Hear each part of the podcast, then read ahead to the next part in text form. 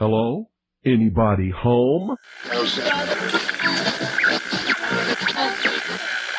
Today, I want you to open your mind. I've almost come to the conclusion that the story is so damning that the mass of people can't deal with it. We are in process of developing a whole series of techniques to get people actually to love their servitude. We face a hostile ideology, global in scope, atheistic in character, ruthless in purpose, and insidious in method. For we are opposed around the world by a monolithic and ruthless conspiracy that relies primarily on covert means for expanding its sphere of influence. To change the minds and the attitudes and the beliefs of the people of the world, and especially the United States, to bring about one world socialist totalitarian government. The potential for the disastrous rise of misplaced power exists and will persist. It has patterned itself after every dictator who has ever planted the ripping imprint of a boot on the pages of history since the beginning of time. If you can get people to consent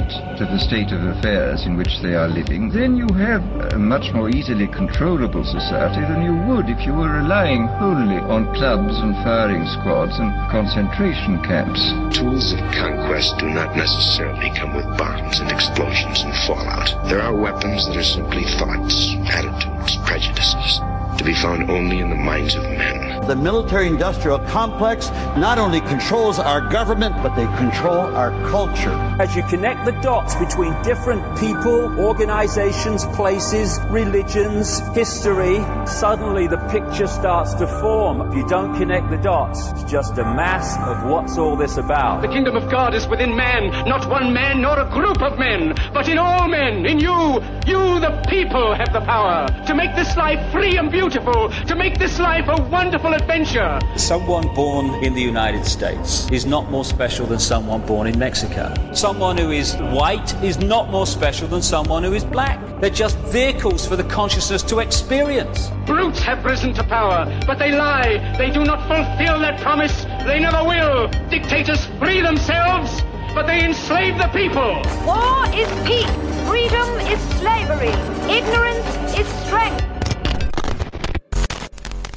They do not want your children to be educated. They do not want you to think too much. It was learned that the aliens had been and were then manipulating masses of people through secret societies, witchcraft, magic, the occult, and religion. They reach into our children in music, television, books.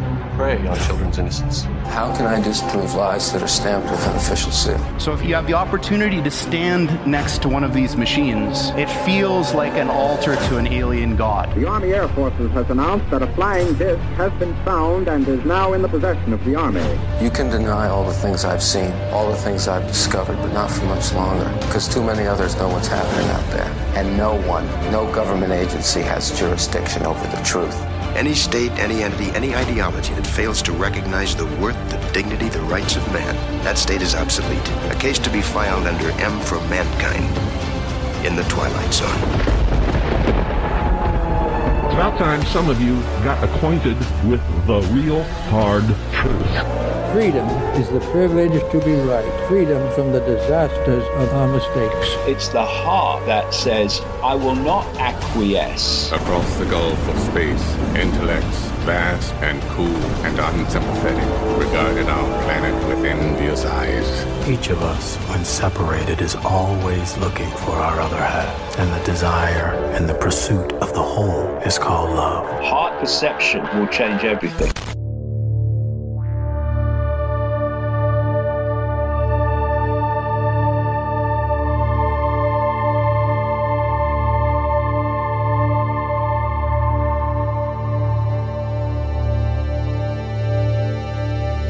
Welcome to the Secret Teachings radio broadcast. I'm your host, Ryan Gable. Thank you for joining us this morning, this afternoon, tonight, whenever and wherever you are listening around the world as we broadcast on the Fringe FM, the Paranormal Radio app, and TalkStream Live, among other applications where you can listen to the show, and maybe you are right now after the show airs, shortly after, and long, long, long into the future after the show airs all the various podcast players and applications. Just search The Secret Teachings And if you don't find the updated shows, you'll have to restart your application or just search the show again. I promise you it is updated. Or you can go onto our website and find the free show archive there. And in that archive, you'll find an RSS feed under the player. You can plug that into your app. I've added that in the archive today. Or you can click on one of the linked up advertisements for the individual applications like Spotify, Apple Podcasts, and you'll be able to access the show that way. So I've added three options. You can listen on the website, listen through the RSS feed directly, or you can listen through one of those links to a website or a podcast player. And that's the free archive. For those of you who want the ad free version of the show, along with our montages and my digital books, it's the one thing that supports us, the only thing that keeps us on air. And that is also at thesecretteachings.info. All you do is go to the website and subscribe. You get access to all of that whether you're subscribing or you're buying a book, we do things very, very antiquated here intentionally. I don't like working through big processing companies and, and whatnot. So we do things really antiquated. It's all done through PayPal. And if you have any questions about that, it's pretty self explanatory on the website, but you can always email me for that or any other reason at rdgable. That's rdgable at yahoo.com. That's R D G A B L E at yahoo.com. We are live tonight, January 13th into the 14th of 2022. The call in number is 520 367 2064. I don't push that call in number a lot, something that you do have to do in radio to get people to call in, but I don't really push that number a lot because I have a lot of things to say. And maybe that makes me egotistic. Maybe that makes me a radio host. That is what I do. I host a radio show. And if you've never heard this radio show before, this radio show is kind of like a hybrid of probably half a dozen other types of radio shows with my own spin on the subject matter. I try to focus on things like parapsychology, pop conspiracy, parapolitics, history, the paranormal, health, symbolism, magic, philosophy, specializing in the occult and the esoteric. I like to find patterns that are often overlooked. I don't like when this show gets categorized or when I get categorized into being a political show or into being a historical show or just a podcast about conspiracies. This show is none of those things. And the only way that you would think that it's one of those things is if you've never listened to it, you never heard the types of things that we talk about on this show. And of course, that's that's nobody's fault necessarily because you only hear bits and pieces of radio. You don't listen to the whole 2 hours usually. I don't even listen to the full show of any show that I listen to. I normally don't have time. But tonight, I, I think it is it is so pertinent it is so incredibly important to share with you what I have to share with you, and specifically to do it tonight, because it is entirely clear that one major U.S. political party has been so utterly usurped by a psychological oligarchy and by mass hysteria that even judges on the Supreme Court of the United States of America are willing to exchange their power and the power of the courts for that of a single executive authority. And I hope that people understand, yourself and others, if you understand this, I hope that you also realize how important that precedent is. That judges on the Supreme Court are willing to subvert their own authority as one of the three branches of government executive, legislative, and judicial and hand that authority over to the executive branch. An executive branch that has expressed a desire to reform, that's the word they're using, reform or pack that very same Supreme Court, while siding with his vice president that in order to give non citizens the right to vote, we should simply ignore current Senate procedure. These are stories in the New York Times. These are stories NBC News, mainstream media. The President of the United States is looking into how to legally pack the Supreme Court. Is that going to happen? Probably not. But just the notion that there's any kind of inquiry in how to pack the Supreme Court. Do you know what that means? Do you know what it means to give all non citizens the right to vote? The president and his party maintain an assault on the economy, jobs, energy, food supplies, etc., in something more like a siege than mitigation during a pandemic. And these actions are not akin to equality and health, they're parallel to Adolf Hitler and Joseph Stalin. They might as well be acts of treason, declarations of war, packing courts, obliterating the power of citizens' choice in voting, using an emergency to shut down businesses and consolidate power and corporate power as well, not just government power, calling upon words to demean and discredit your opposition because you can't argue with them, calling them all manner of names to put them on the constant defense.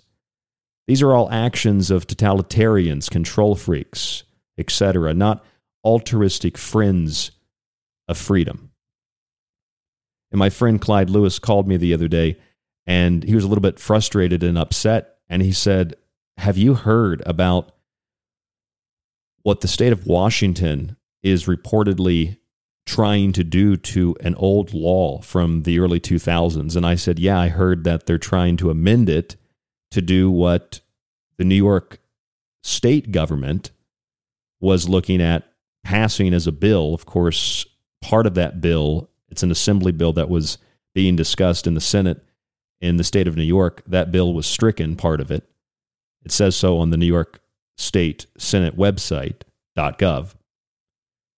And it was about allowing the governor to provide no evidence, provide no causation, just point a finger at somebody and claim that individual could be, might be, may be a threat to the health of others, and then detaining them without any due process into a medical facility and then allowing for everything from a needle to be put into their body or pills to be put into their body or things to be pumped into their system without their consent as a means of treatment. And Clyde and I were talking about how how downright terrifying not only is is the idea but more so that any representative Uh, of any county or district or state, uh, of, of any representative of anything in this country would suggest something that is so Hitlerian, so Stalinistic, that it should, at, at minimal, result in an investigation of the individual who proposed that legislation, who proposed that bill, who proposed to amend already standing legislation in the state of Washington. And Clyde and I were talking about how nobody opens up a history book, apparently. And that's why I called tonight's show Heartbeat of History. Because if we only saw and felt and heard the heartbeat of history, we'd recognize that there's a lot more going on here than politics. And there's a lot more going on here than what we can see in the physical world. You know, when people use words to put others on the defensive, something that is akin to a, an ad hominem attack, attacking a person based on their looks, it's almost an ironic form of ad hominem because you're accusing somebody of being something, calling them a horrible name, accusing them because of what you are assuming, what you are putting on them to defend themselves of, that they feel a certain way about another group of people based on the way that they look. So it's almost like a form of ad hominem irony, as far as I see it. But this heartbeat of history is something that you can pick up any history book and you can read about what is being proposed in states across the country. You can read about all the mitigation, all the the mandates and the orders and the resolutions, local governments, counties, states, and things that the CDC, for example, has tried to do, but have found themselves blocked by the Supreme Court of the United States last year. Remember that eviction moratorium? And the Supreme Court said, you can't do that. You're not a legislative body. You don't have the authority.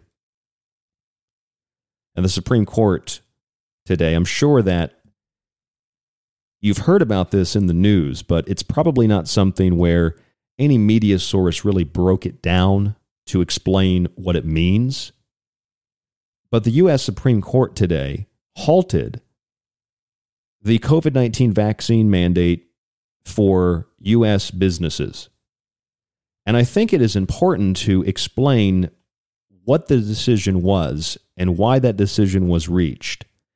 Not because this is a political radio show, because it's not, and I'm certainly not a conservative. And not because I want to make the show boring. On the contrary, this needs to be explained so that you as an individual can feel as empowered as I do as an individual outside of radio in my own personal life, knowing what my rights are and knowing that governments are instituted among men, deriving their power to govern from the will of the governed.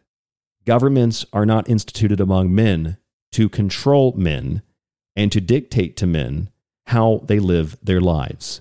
And of course, by men, we mean all people, like mankind, all people. And there's a separation of powers because you don't want one individual making all the decisions where there is no way to find recourse.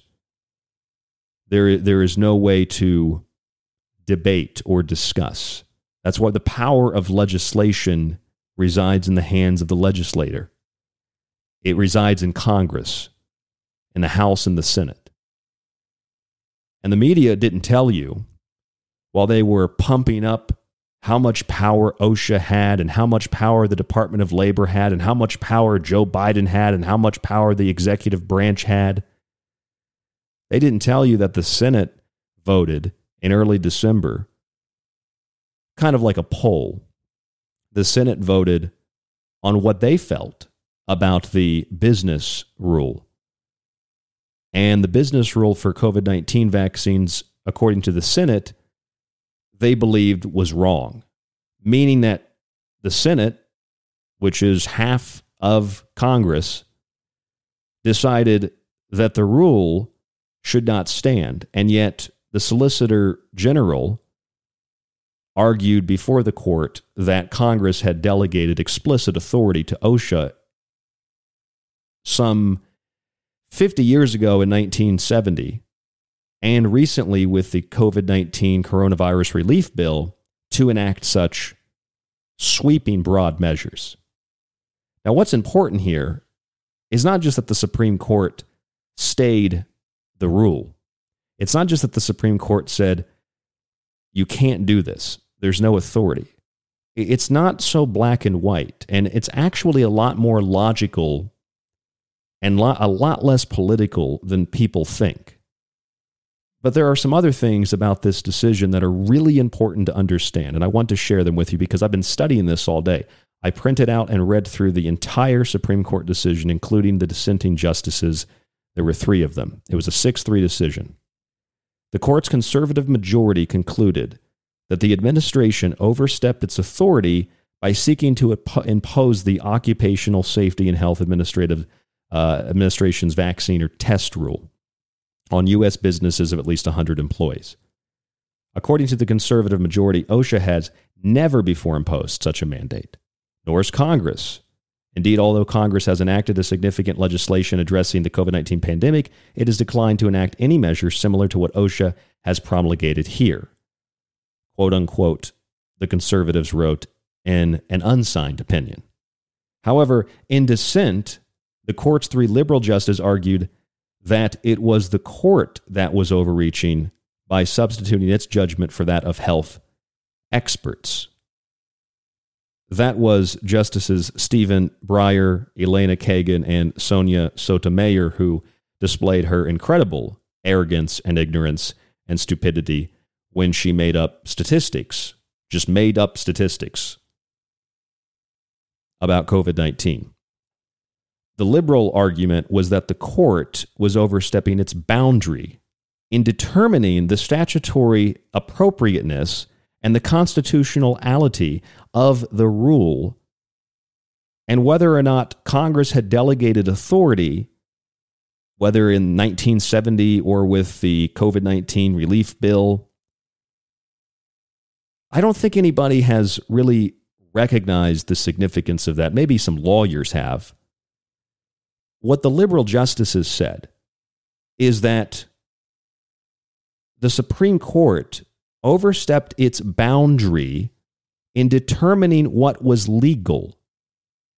The last time I checked, that is the only job that the Supreme Court has is to determine what is constitutional, what is legal, and what is not legal.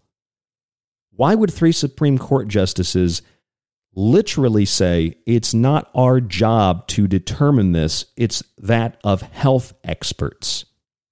What a cheap argument, for one.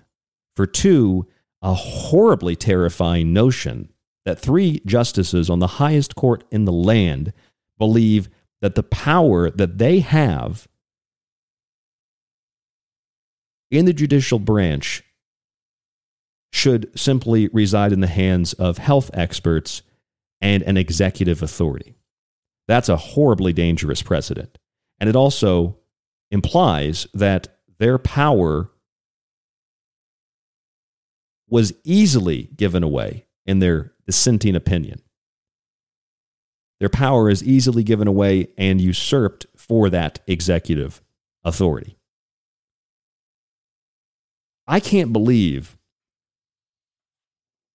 that the Supreme Court of the United States has not one, but three judges I don't care if they're liberal. If the conservatives wrote the same thing, I'd feel the same way.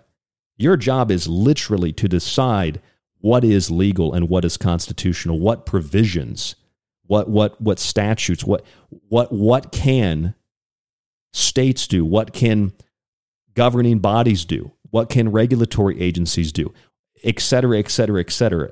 Your job is not to delegate that authority to another branch of government. They basically said pass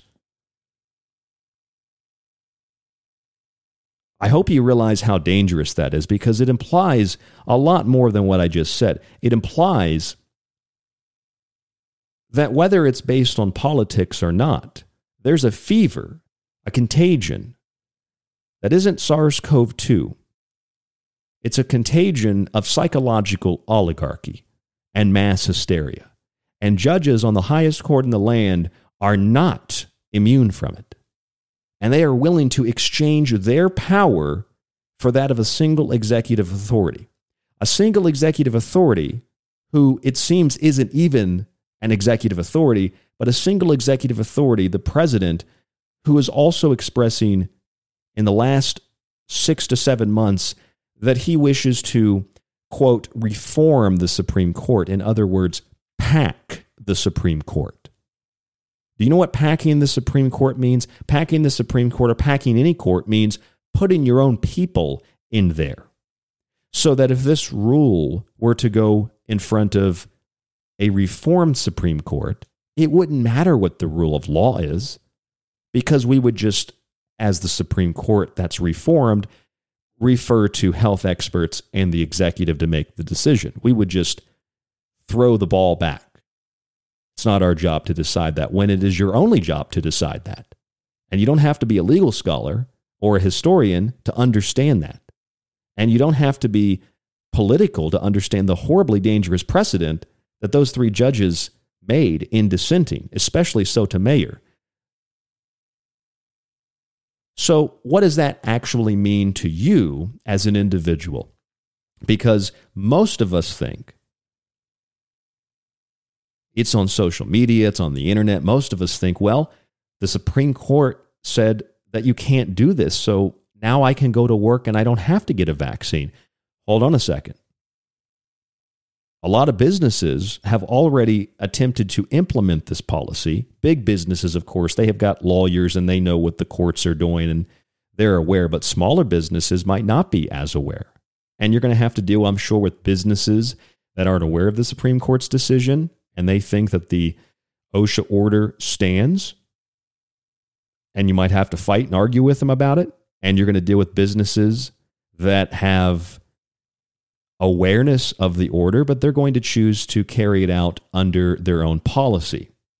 And it's important to realize that if you have a business that says, we don't really care what the Supreme Court says, it's our policy now, we're adopting the rule and enforcing it ourselves, it's our policy at the store, at the business, you still have a religious and a medical option. You can be exempt for religious and medical reasonings if you declare it. And in fact, the other case the Supreme Court heard, in which they allowed to proceed the Medicaid, Medicare funder, uh, funding, if you receive funding from the federal government, you have to enforce mandatory vaccines on healthcare workers. It also allows, it in fact requires providers offer medical and religious exemptions. So those are some things that the media aren't telling you. They're not being so honest about. And I think it's important to share that with you tonight. And we're going to talk a lot more about this on the secret teaching, so don't go anywhere. Stay with us. It's the month of Janus and the year of the Tiger 2022. Here on KTLK Digital Broadcasting, The Fringe FM. The Secret Teachings is finally available on nearly every podcast platform, from Apple to Spotify and Podcast Addict. Also available is The Secret Teachings Weekends, our one hour Saturday morning show. Search the name and start listening today for free. Or if you want to avoid those annoying ads, head on over to thesecretteachings.info and subscribe to the ad free archive. It's got old shows, new shows, and you can also download Ryan's digital books. Subscribe today. What are you waiting for? The end of the world? If you enjoyed the secret teachings and want to hold years of my research in your hands, visit our website and grab physical and digital copies of my books. Occult Arcana will introduce you to sacred myths, folklore, magic, theology, and alchemy. The Technological Elixir will take you from transhumanism and AI to black goo and UFOs. And Food Philosophy might just change your mind about what we call food, germ theory, and geoengineering. Remember, shipping is always included with the books. Visit www.thesecretteachings.info and get your copy today. The Secret Teachings is now on Gab and Gettr. Search Ryan Gable on both to find the show or stick with The Secret Teachings in the metaverse.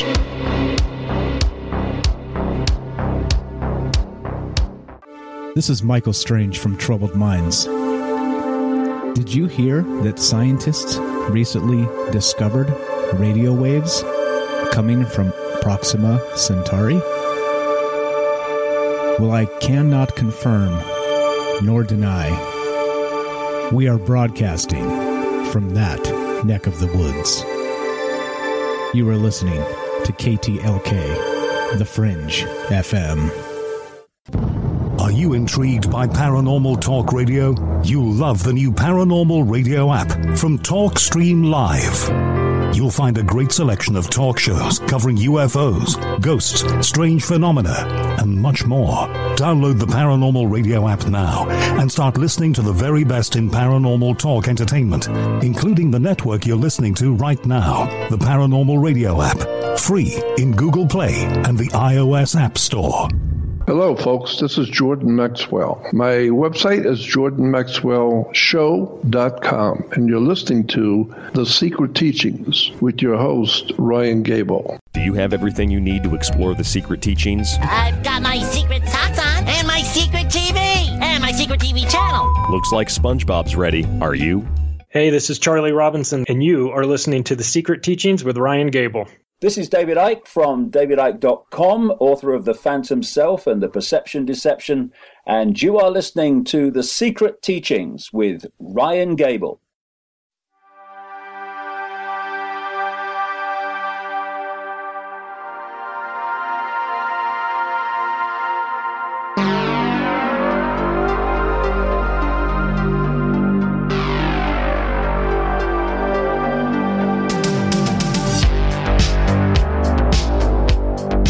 Turn into late night radio. Turn on that radio, you tune in to the broadcast, and you might think we're going to talk about aliens or Atlantis. All things that I'm interested in. I actually just pulled out Graham Hancock's Fingerprints of the Gods. I was going to read through that. I read that a long time ago. I kind of forgot everything in it. I think I'm going to have to reread it again now that I have more of a knowledge on those things. And I've actually been reading Graham Hancock's Supernatural, which is uh, not normally my my preferred cup of tea, but it's a very very good book. And in the middle of reading that, you know, I take little breaks and I do other things. And when I I woke up this morning, 13th of January 2022, and I saw that the Supreme Court of the United States stayed the vaccine mandate rule for businesses. And when I went to the internet to try to find some coverage of it, I thought, somebody has to be covering this. The media has been covering it nonstop. They've been covering it for months. Earlier on, they were saying, no, Jacobson versus Massachusetts, the government can force you to get a vaccine. But then when you read that Supreme Court case, they actually didn't force him to get a vaccine. They forced him to pay a fine because the court wasn't ruling on whether or not the government could hold you down and inject you. They were ruling on whether the local authorities had the authority to enact such a measure. And that's one thing that I think we don't typically think about. We're certainly not educated on this in civics class, if we have a civics class, on what the court system is supposed to do. Now, I'm not an attorney, I'm not a lawyer, and I certainly have not been to law school, but I've read enough legal books and I've read through enough cases that I have a pretty preliminary understanding of how the stuff works. I'm certainly not able to teach a course on it, but I can get the gist of it. And so I sat down today and I read through the Supreme Court's decision. They allowed one order to proceed. And if you go to supremecourt.gov, if you're interested, this is a lot more than just the Supreme Court. Uh, there's a lot more happening here, I should say, than just the Supreme Court. And this is metaphysical as much as it is political. But it's going to take a little bit tonight before we can get into that because there are a lot of parallels and patterns that we have to address and assess. The court granted the application to stay two injunctions barring the Secretary of Health and Human Services regulation requiring facilities that participate in Medicare and Medicaid to ensure that their employees are vaccinated against COVID 19. You can read that, the per curiam unanimous decision of the court, in the general heading Biden versus Missouri. You can read that on the Supreme Court website. Just go to supremecourt.gov, scroll down, and you'll see you can actually pull up the opinion of the court. And then the other case, the NFIB versus OSHA, the unanimous decision of the court, the court grants the applications to stay, meaning to halt, the Occupational Safety and Health Administration's challenged rule mandating that employers with at least 100 employees require covered workers to receive a COVID 19 vaccine. And you can read the opinion of the court there. Again, I read through the whole thing today, and it was very interesting. Have you ever read through a, a court document or a court opinion? You know, it's written in legalese and it can be a little bit difficult to understand, and you have to kind of look up some words and understand uh, that there's a process to writing these things in the same way there's a process to writing a script, you know, where you have uh, certain acts and you've got your intros and your your your breaks and, and things like that. And when I read through this thing, I was thinking from the perspective of virtually 90 probably 5 96 7 8% of the of the general population you have people that are very, very political or very willing to express that they're not political, but they lean in a certain political direction. And based on those political motivations, they have a certain favorable or unfavorable view of government. So, the last couple of years, and in fact, the last couple of decades, we've seen that the unfavorable view of government has amounted to attacks on the structural foundation of the U.S. Republic. What I mean by that is you have people that say, well, the legal system is corrupt, the whole system's corrupt, the whole thing should be overthrown and redone. And people might say that in passing, maybe somebody somebody was taken to court and lost a lawsuit or maybe somebody had a bad experience, you know, with the legal system. But all in all, we have a pretty decent legal system in the United States, and we have a much better system of government in the United States than virtually any country on planet Earth. And certainly one of the most unique, if not the most unique, certainly the most radical in probably the history of the world, or at least at least in, in relative history. And that's because it's based on the principles of liberty as they are given to all men liberty, philosophically speaking, cannot exist unless all people have it. If one is deprived of it, nobody has it because it means that others can deprive you of it. And governments are instituted among men to protect rights, not to bestow them. They are instituted among men to protect men, and men are elected to those governments as representatives in a democratic process to enforce the rules of the republic, which pretty much means the government stays out of the way. And in our case, we have individual states that then further, for the most part, regulate everything about the individual state, the individual society, economy, infrastructure, etc. The Supreme Court of the United States determines whether what the legislative branch or what a state does or what the executive branch does, if it holds up under scrutiny. And the Supreme Court, in a unanimous decision, in a 6 3 decision, ruled that the vaccine mandate for workers businesses that have over 100 workers would be stayed because OSHA does not have the authority to enforce it. The argument for the mandate made by the Solicitor General of the United States was that OSHA has the authority because of a law passed in 1970 by Congress giving OSHA the authority to do things like regulate safety in the workplace a very general interpretation of the law, of course. And it's interesting because the Senate voted in December of last year to thumbs down the mandate.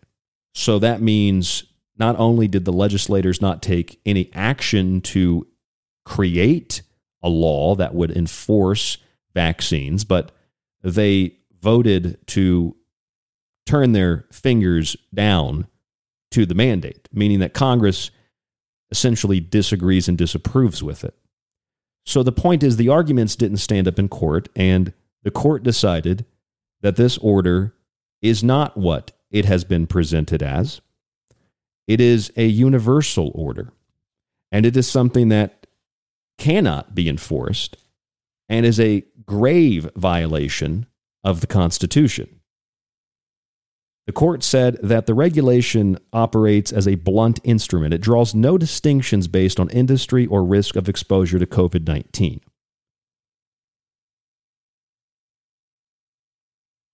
It goes on to say that it is instead a significant encroachment into the lives and health of a vast number of employees.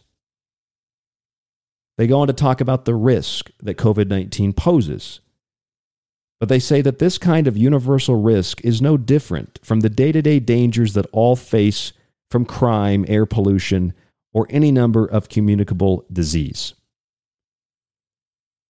A vaccine mandate is strikingly unlike workplace regulations that OSHA has typically imposed. A vaccination, after all, cannot be undone at the end of the workday.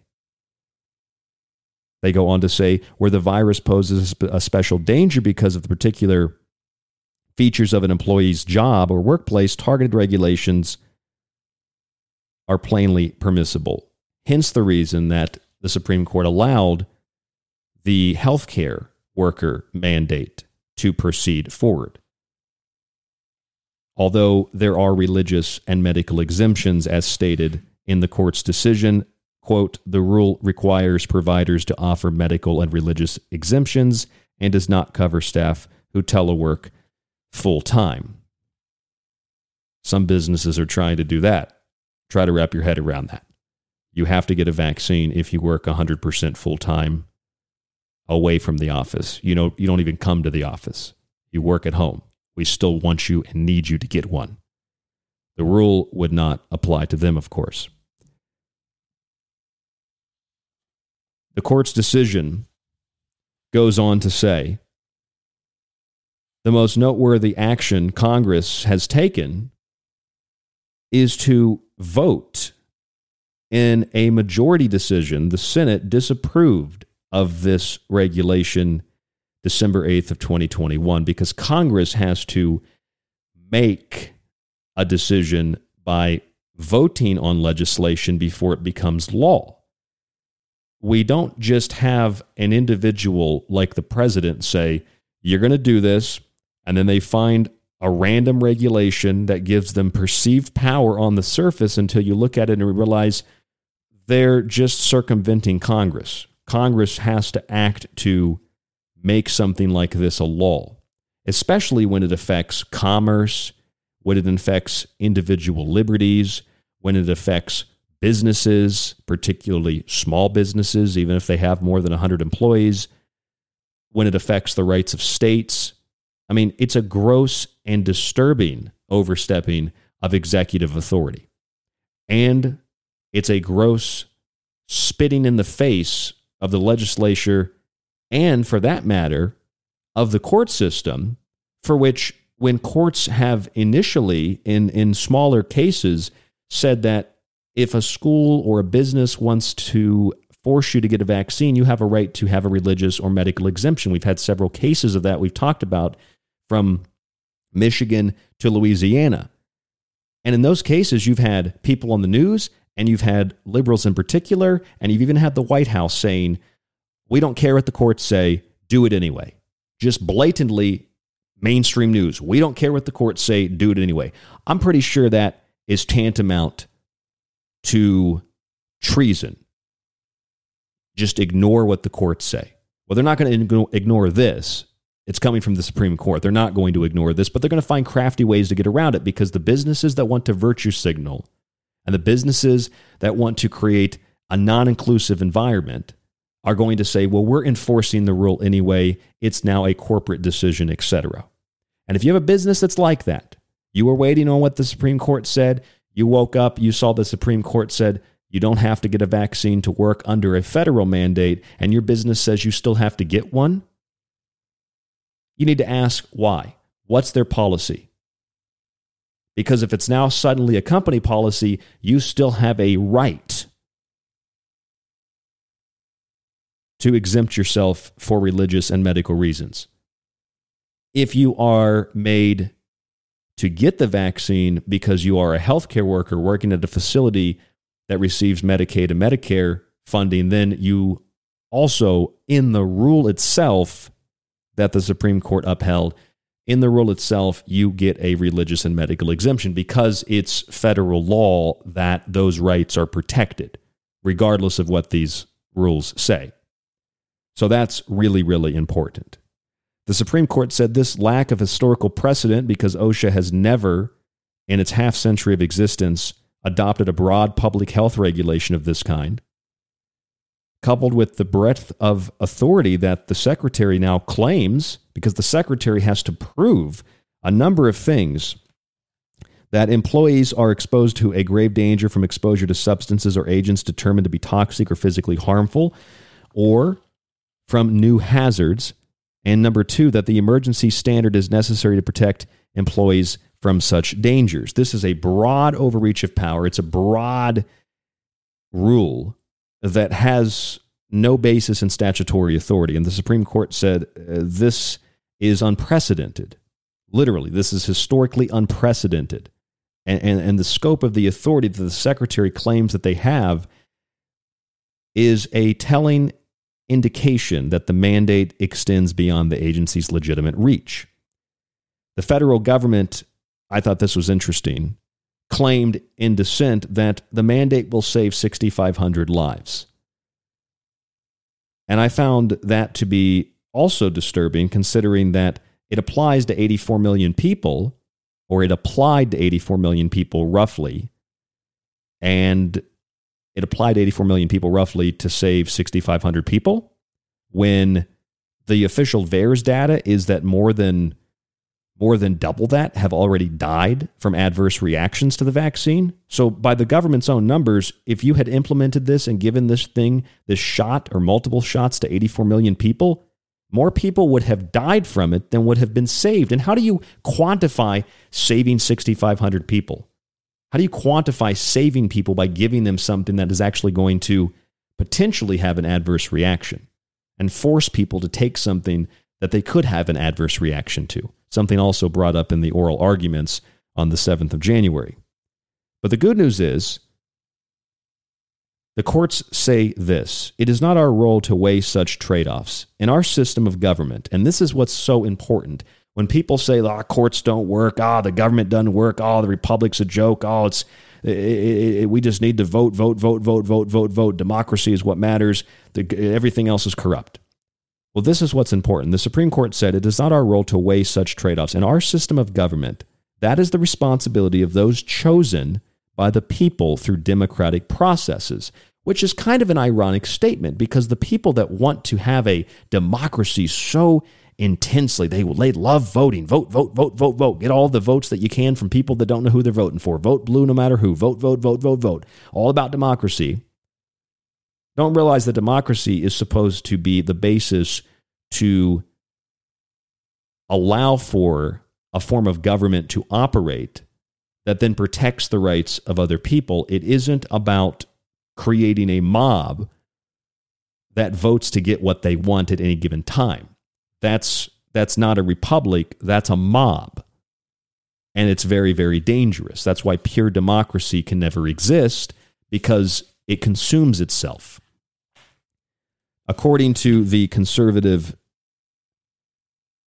concurring judges, this is directly from supremecourt.gov. This last piece is so important this is this is what sums up the Supreme Court's decision on why they stayed these these rules. This comes from the the majority. The question before us is not how to respond to the pandemic, but who holds the power to do so. The answer is clear. Under the law as it stands today, that power lies in the states and Congress, not OSHA.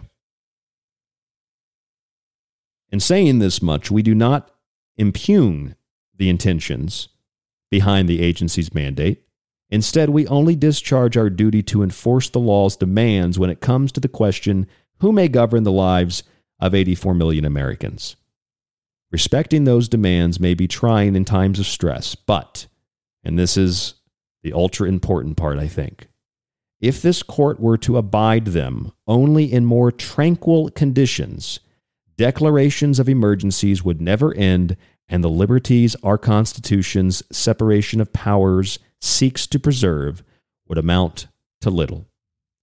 Which is exactly why you don't sacrifice freedom for security. This is exactly why you don't suspend people's rights in times of emergencies. And I am still stunned. I can hear the voices in my head.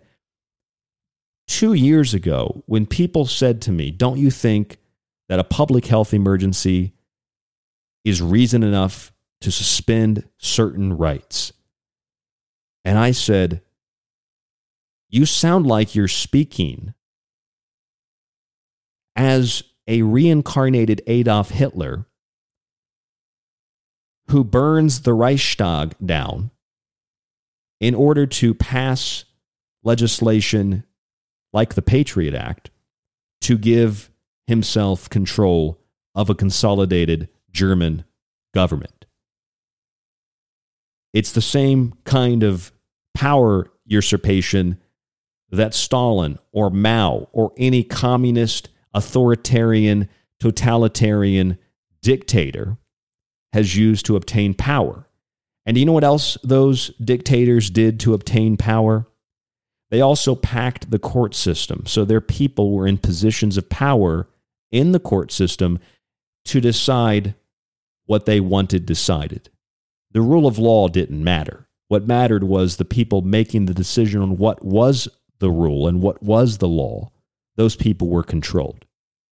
And last year, the President of the United States said, we should reform the Supreme Court. Why? So rules like this can be jammed through with no consideration for the rule of law. And that is an incredibly dangerous and terrifying notion.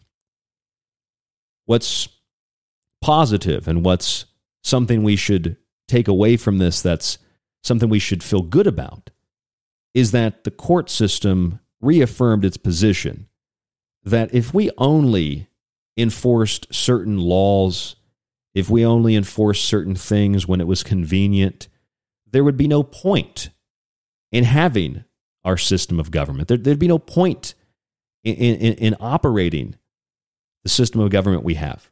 It would just be authoritative control, and the president says, do this, and everybody does it. And there's no way to there's no way to debate it. There's no way to argue it. There's no way to appeal it. It's just dictatorship, essentially, to put it lightly.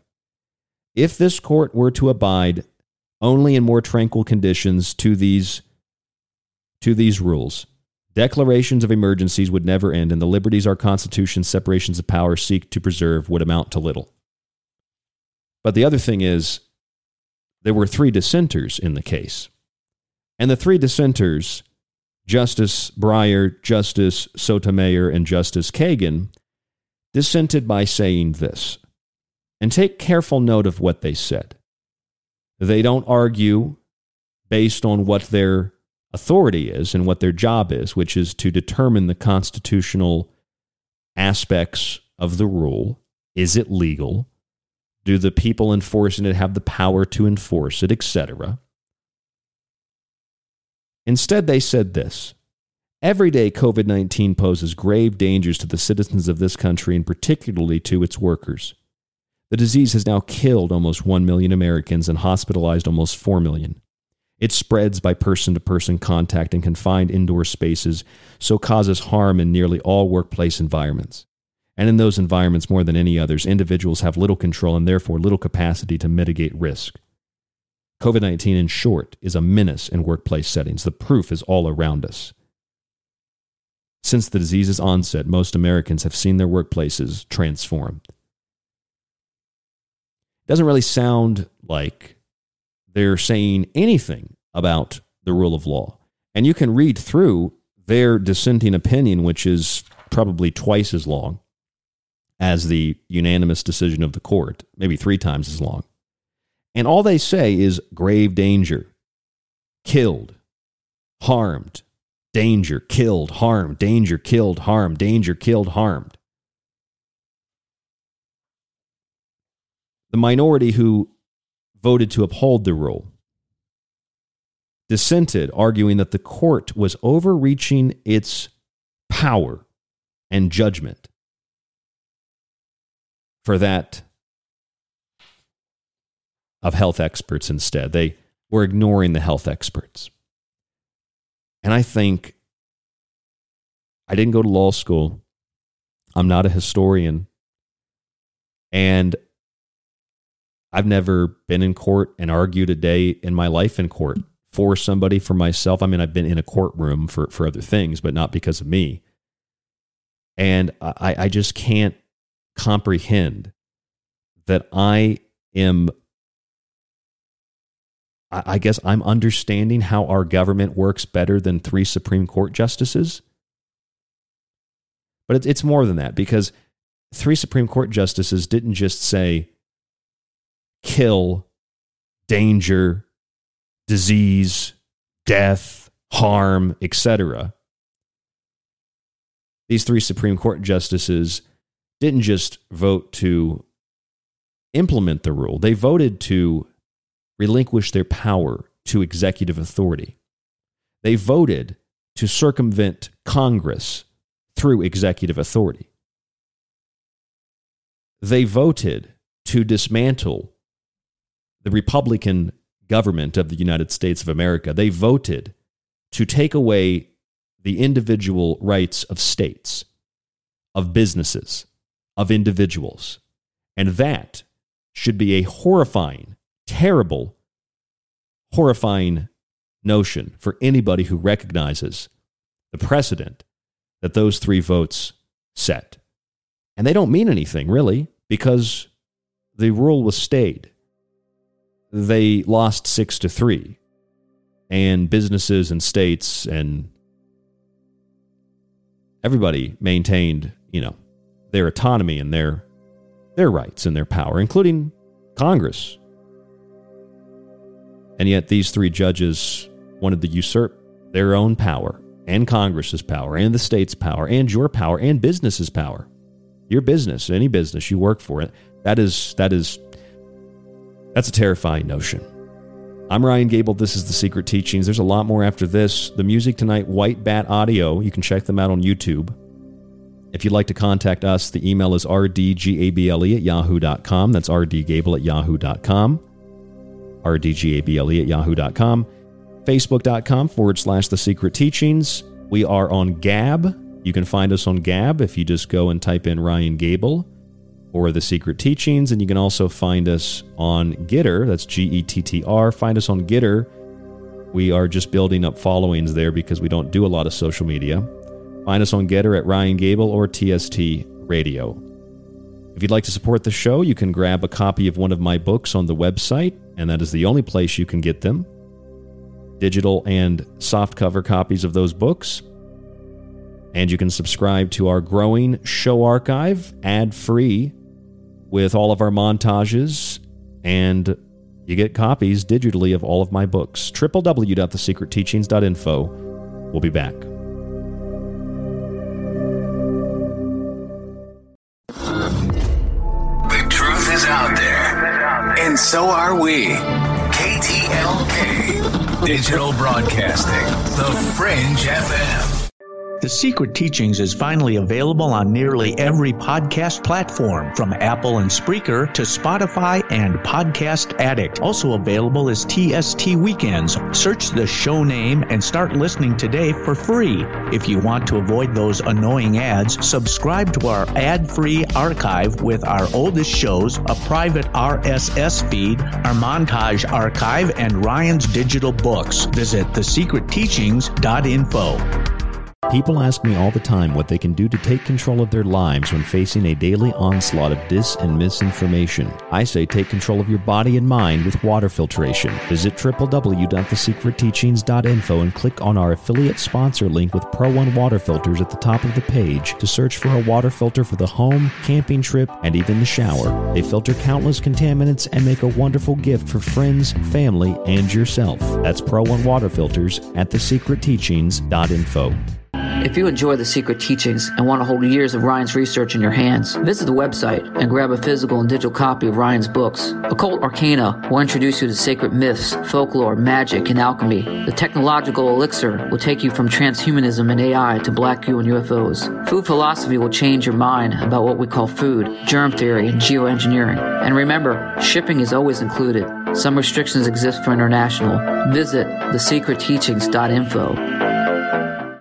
For a lot longer than most podcasts have been around, The Secret Teachings has been at the forefront of unique investigation into both the mundane and the extraordinary. Critical thought and controlled speculation allowed us to determine that the much anticipated UAP report would be vague, unexplained, and would simply imply the need for defense against national security threats. We determined that sonic weapons were the cause of Havana syndrome a full year before CNN acknowledged the same. We told you about the mind control magic, sex slavery, and intellectual theft in the music industry long before Britney Spears Spears spoke out about her conservatorship, and we've been removed from radio for refusing to censor our show over international child trafficking networks and sex cults long before Epstein didn't kill himself. This has been done with no budget, only your support, and a will to learn and succeed. And you can continue to be a part of the Secret Teachings journey as we broadcast Monday through Friday after Lighting the Void with Joe Rupe, right here on KTLK Digital Broadcasting, The Fringe FM. This is The Secret Teachings. If you'd like to contact the show, email Ryan at rdgable at yahoo.com or find him on Facebook at facebook.com slash The Secret Teachings. Howdy, this is Joe Mars, and you're listening to The Secret Teachings. I'm Clyde Lewis from Ground Zero Radio, and you're listening to The Secret Teachings with Ryan Gable.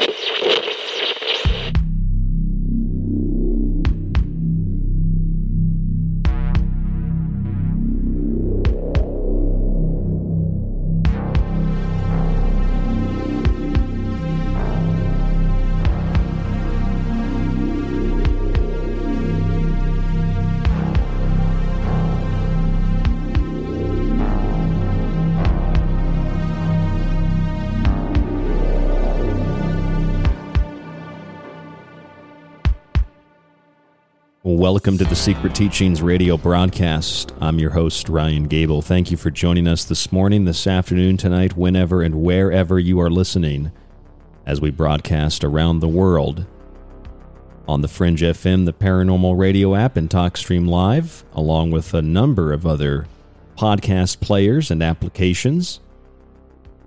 On the website, you have a free archive for those of you who would like to listen to the show, if you're not a subscriber, everybody can access this archive. It's a free archive at thesecretteachings.info. And I've put three different options in this archive for you. You can either click on and listen to the shows in the, it's a Spreaker player.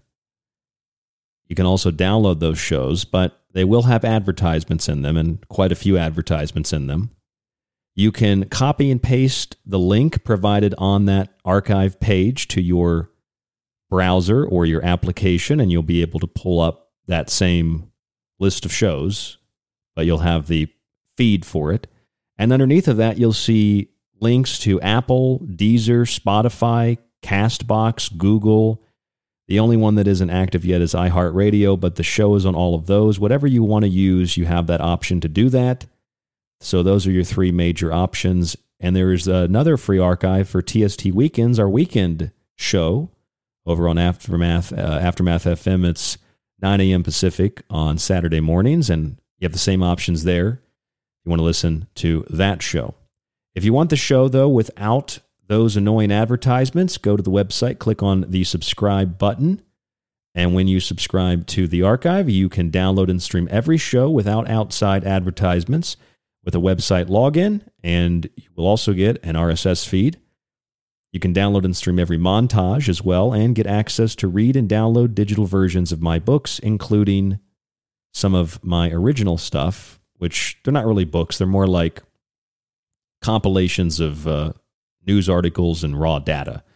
But the new books, uh, those things are jam packed with information. And whether it's occult arcana or the technological elixir, even food philosophy, I promise you that you will not be disappointed and you will have literally weeks and weeks and weeks and weeks, months and months and months of reading material.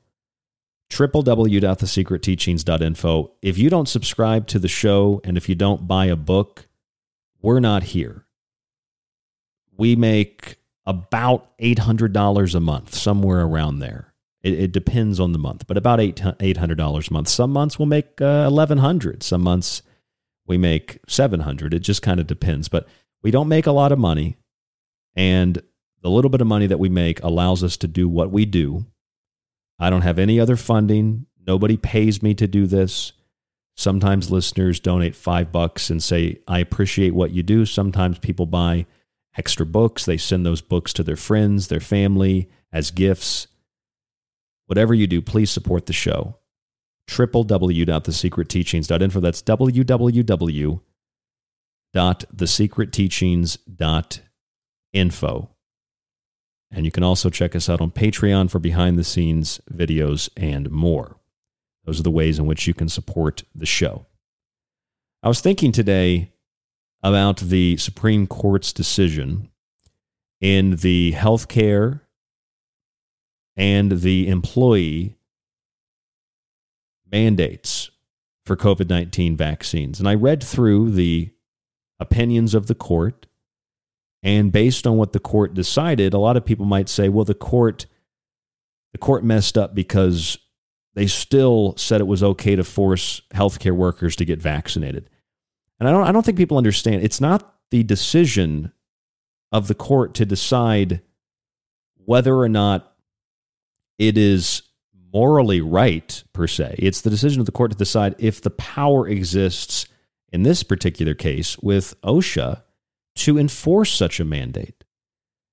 And because it's a healthcare setting and because it's very specific to a healthcare setting, the Supreme Court upheld that rule.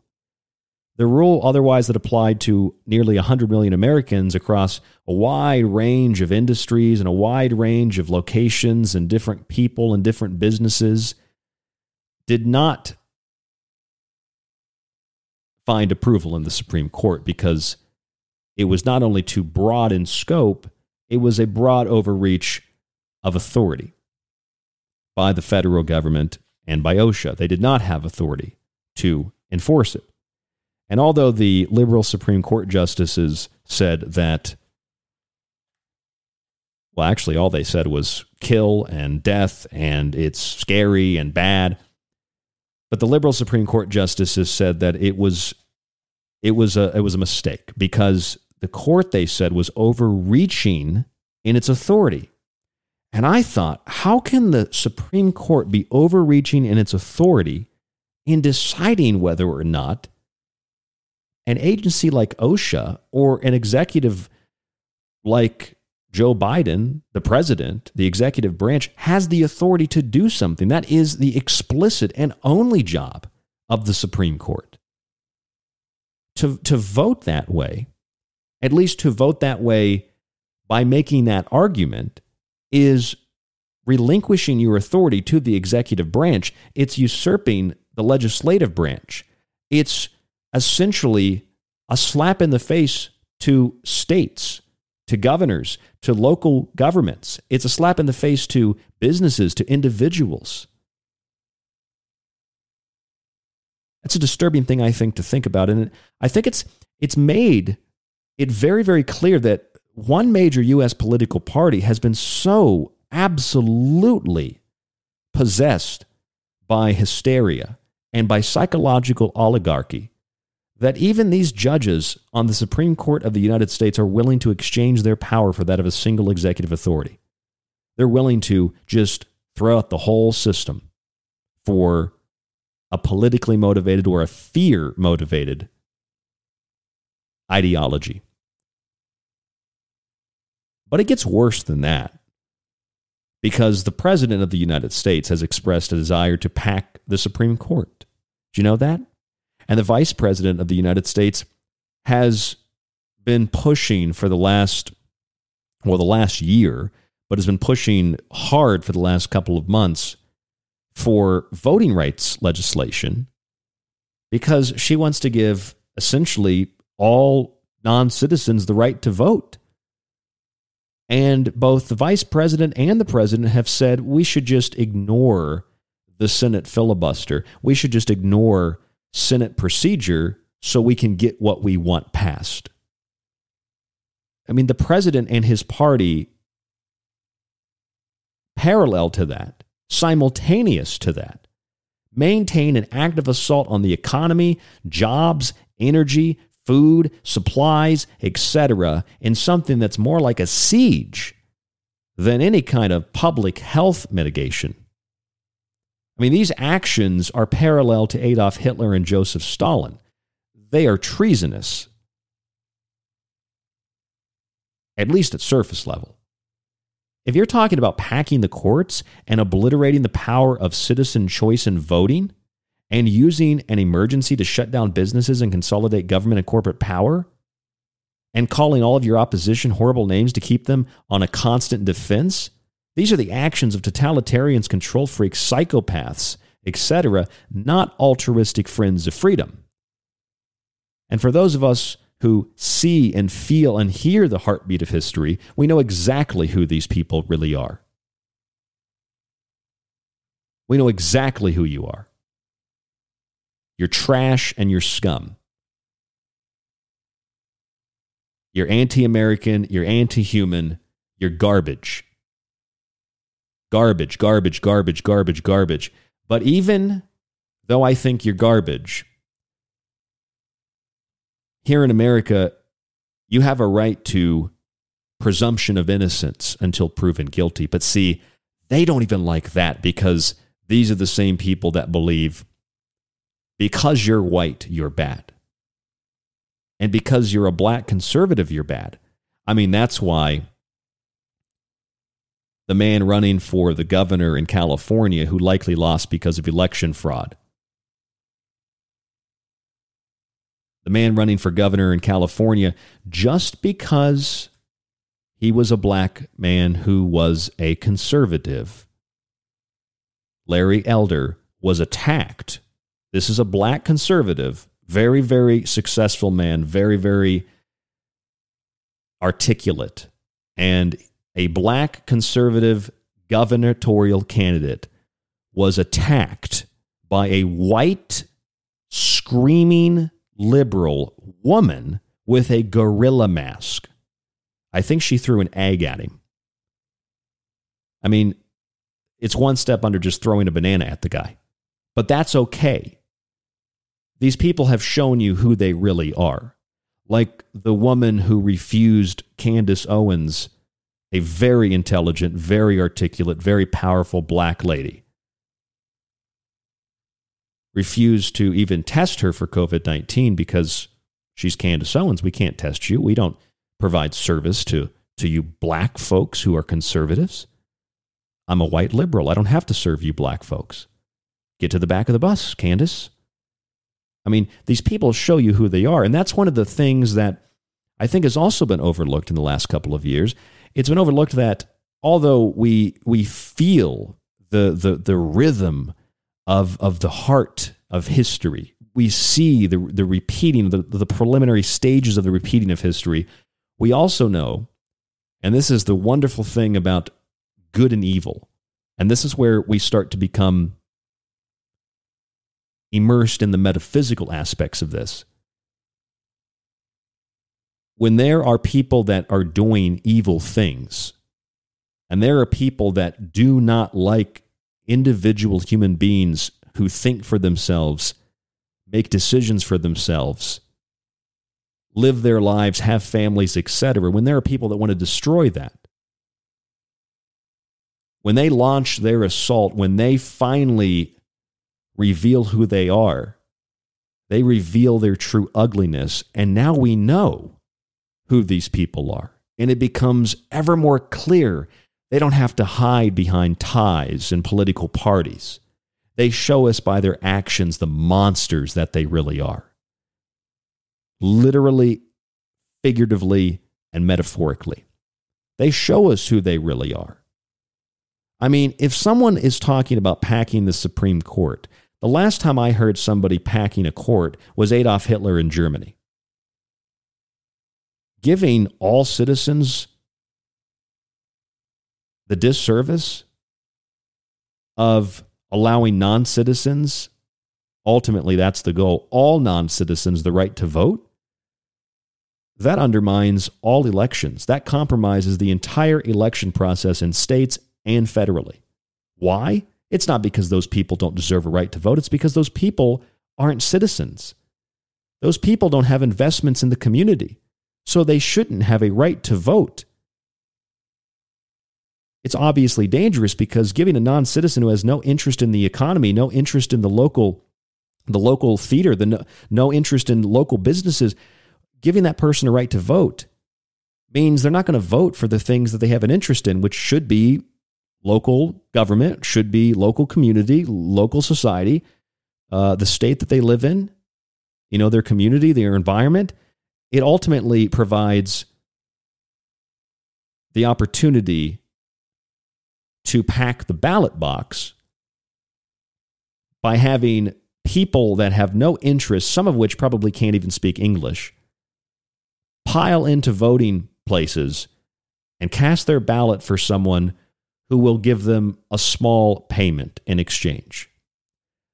A universal basic income to do whatever it is your party tells you to do. And it's like this isn't one of those things that's new. This isn't new. The Democratic Party used to do this a long, long time ago. Democratic Party used to pick people up on Ellis Island, take them to hotels and put them up. People didn't speak English, didn't have anything, put them in ghettos, put them in slums, and then drag them down to those polling places to vote blue. You better vote blue, boy. That's why most black folks were conservative after the Civil War, especially because the Democratic Party was the party of the Ku Klux Klan. There's a really good movie, one of my favorite movies called The Free State of Jones, and they have a really good scene in that movie where uh, Matthew McConaughey's character he goes with uh, these former slaves, and they go to vote, and all these white liberal Democrats are sitting around, and they're like, oh, "They can vote, but we ain't got no Republican tickets." So ain't nothing you can do. You ain't got no Republican tickets, only Democrat tickets. I mean, voting fraud was, uh, I mean, it was the, the paramount foundation, if you will, of the Democratic Party, the Ku Klux Klan, racial discrimination, uh, harassment of, of, of minority groups. And, and, and I, that, that is the history of it. And you can, you can feel the pulse of that today. I mean, I, I've made the argument that groups like Black Lives Matter are the Ku Klux Klan.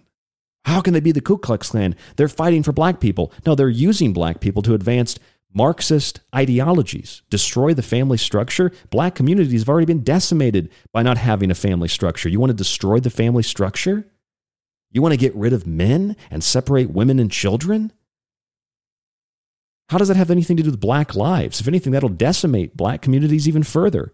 It'll decimate white communities. It'll do to all communities what Democrats have traditionally done to minority communities. And that's the whole point. That's why they want to redistrict everything. I'm not saying Republicans don't do this, but the, th- the thing is, this isn't about Democrats and Republicans. This is about really evil people who are trying not necessarily to usurp the power of your local government and your political party and affiliation and the red or blue tie that you wear. They're trying to usurp the authority in the free state that you live in, in the country that you live in. They're trying to usurp the authority, the authority of the system of government that you live under that protects your rights, not gives them to you. And they've done this psychologically by conditioning people to not understand intentionally, teaching them only bits and pieces. So they think, well, the whole legal system's corrupt, the whole court system's corrupt. Uh, none of that matters. It's irrelevant to vote for anybody, really. And now that they've undermined that, and made voting just basically a bodily function. You don't need to inform yourself. You don't need to educate yourself. Don't have to have any investment in the community. Just vote, vote, vote, vote, vote, vote, vote, vote, vote, vote blue no matter who. Vote, vote, vote, vote, vote. And if you vote, get that little sticker and you feel good about yourself. Yeah, I voted for some. Who'd you vote for? I don't know. You're like Joe Biden signing an executive order. Who'd you vote for? I don't know. What'd you sign? I don't know. That's the whole point. It destabilizes the whole system. It's meant to undermine and corrupt the system so that it rots from the inside because you can't defeat you can't defeat the great American empire and you certainly can't defeat the republic with a full on head to head assault.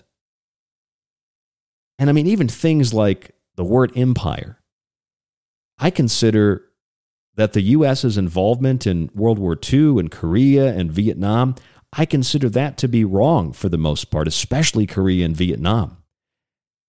Those are just two off the top of my head. I mean, yeah, Iraq, Afghanistan, et cetera, et cetera, Syria, et cetera, et cetera, et cetera. But that's not a result of the the, the, the, the founding principles of this country being corrupting and evil. It's despite those founding principles because the founding fathers, generally speaking, did not want to involve themselves, especially Washington, in any kind of war, especially when it dealt with a foreign adversary, and, and especially in particular wars that had very little to, to, to do with, with, with your own interests. Uh, and, and the interests of the state are not always the same, but they're made to seem the same as the interests of multinational corporations and big banks. Oh, the financial system's corrupt. It's the US dollar. Yeah, it's because of offshore banking cartels. Oh, the US empire, it's, it's corrupt, it's evil. Yes, that's because we've overreached our authority and we shouldn't have troops stationed in virtually every country around the world. But that's part of the military industrial corporate banking complex.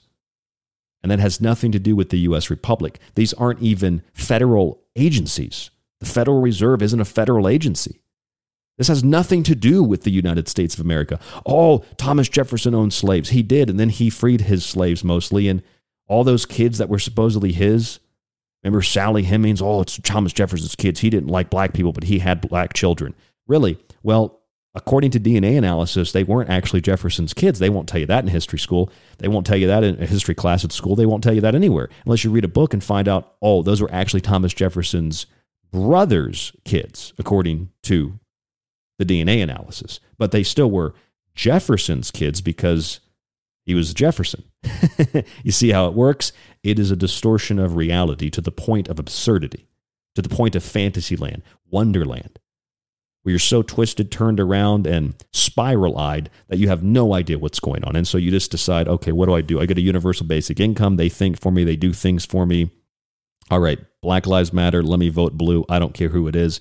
I don't care how much gas goes up. I don't care how much the basic necessities of life in terms of cost go up. I don't care if there's limited food or limited supplies. I don't care if the infrastructure crumbles. I don't care if ships are stuck off store by order of uh, uh offshore by order of the president. I don't care what happens because I feel good about myself. I'm not a racist. No, you are a degenerate piece of shit who is responsible for the crumbling of the republic. But hey, hey, hey, it's a wonderful day because the Republic still stands nice and strong. And despite those three liberal judges giving away their power to the executive, spitting in the face of Congress, and telling the states your rights don't matter, telling businesses your rights don't matter, telling citizens their rights don't matter, and doing it not even through philosophical even like legalese, like using legal terminology to make themselves sound smarter. No, they just went right to the fear, death, killing, murder, killing, killing, killing, killing, killing, killing, killing, COVID, COVID, COVID, fear, fear, fear, fear, fear. And conservative or not, the conservative justices were explaining that if the government just did whatever they wanted whenever they wanted, and especially did whatever they wanted and suspended certain rights under times of emergency, there, would be no point in government there'd be no point in having rights. The government is not there to take your rights away and to give them back. That's another myth that you've been told, that you've been taught in school and in movies and fake comedy shows. They're masquerading this comedy, they're just political propaganda. Where they're like, well, if the government gave you these rights, they could take them away. They're not really rights. No, the government isn't supposed to take your rights away. They can't fundamentally, they can't they cannot take your rights away. And if they try to take your rights away, that ain't the government doing it. Those are foreign actors because the government was instituted to protect those rights, bottom line. So when you see somebody trying to take them, you know they're not a true representative of the people. They're an enemy of the people. And when a president wants to pack the courts, that's Adolf Hitler, that's Joseph Stalin. Call it out for what it is. And when a president and a vice president want to give every single person who has no investment in the community, who doesn't even speak English or know the culture, everybody gets a right to vote.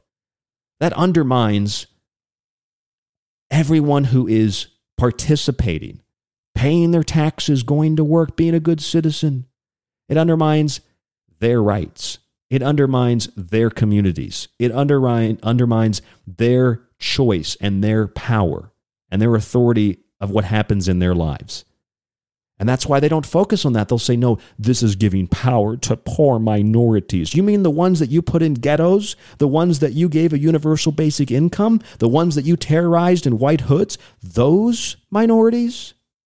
The ones that you use as little tokens, little totems, little sigils that you hope your mobs charge so that you can use it as a shield against your political treachery, your petty tyrannical ideologies, and your cultural Marxism that you want to shove down kids' throats in school so you can brainwash them real good before they get old enough to realize that you're psychotic?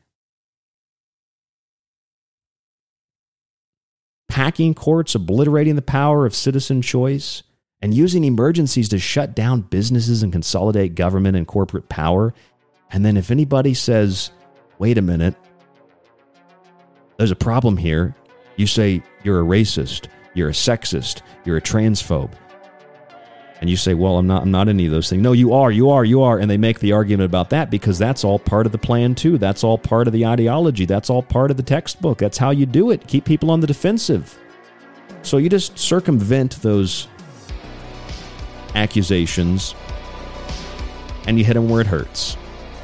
Logic and reason, and you obliterate their arguments because they surely don't have any argument to uphold, so that's why they call you names in the first place. If only we saw, if only we heard, if only we could feel, if only we could we could taste and touch the heartbeat of history. For those of us who are able to do that, we realize who these people are. They're the Stalins, they're the Mussolinis, they're the Hitlers, they're the Pol Pots, they're the Maos. And these people need to be stopped. And the wonderful thing is, legally and lawfully, in the case of the Supreme Court and these vaccine rules, as per what the Supreme Court has authority to do, they have stopped these tyrants in this case. I'm Ryan Gable. This is The Secret Teachings. There's a lot more after this. Don't go anywhere. Stay with us.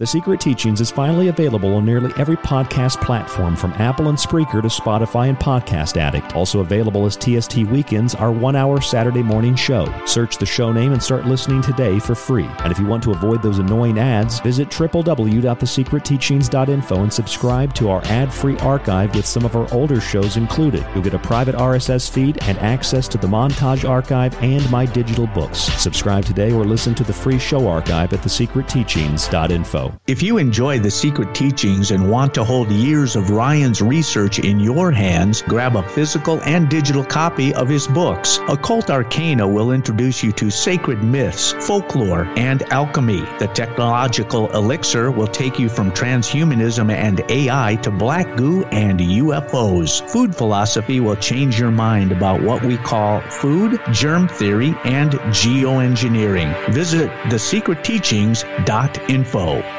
So, you love talk radio? Then you'll love TalkStreamLive.com. TalkStream Live is always on, 24 7, with the best streaming talk shows. Find your favorite talkers and discover some new ones. It's free, readily available online or on mobile with any smartphone or tablet. Finding your favorite talk shows all in one place has gotten a whole lot easier. Just go to TalkStreamLive.com. Be sure to download the free apps from Google Play or the iTunes App Store. This is Michael Strange from Troubled Minds. You are listening to KTLK, The Fringe FM. You are listening to The Secret Teachings. To contact the show, to share information and your opinion, or give recommendations, email rdgable at yahoo.com.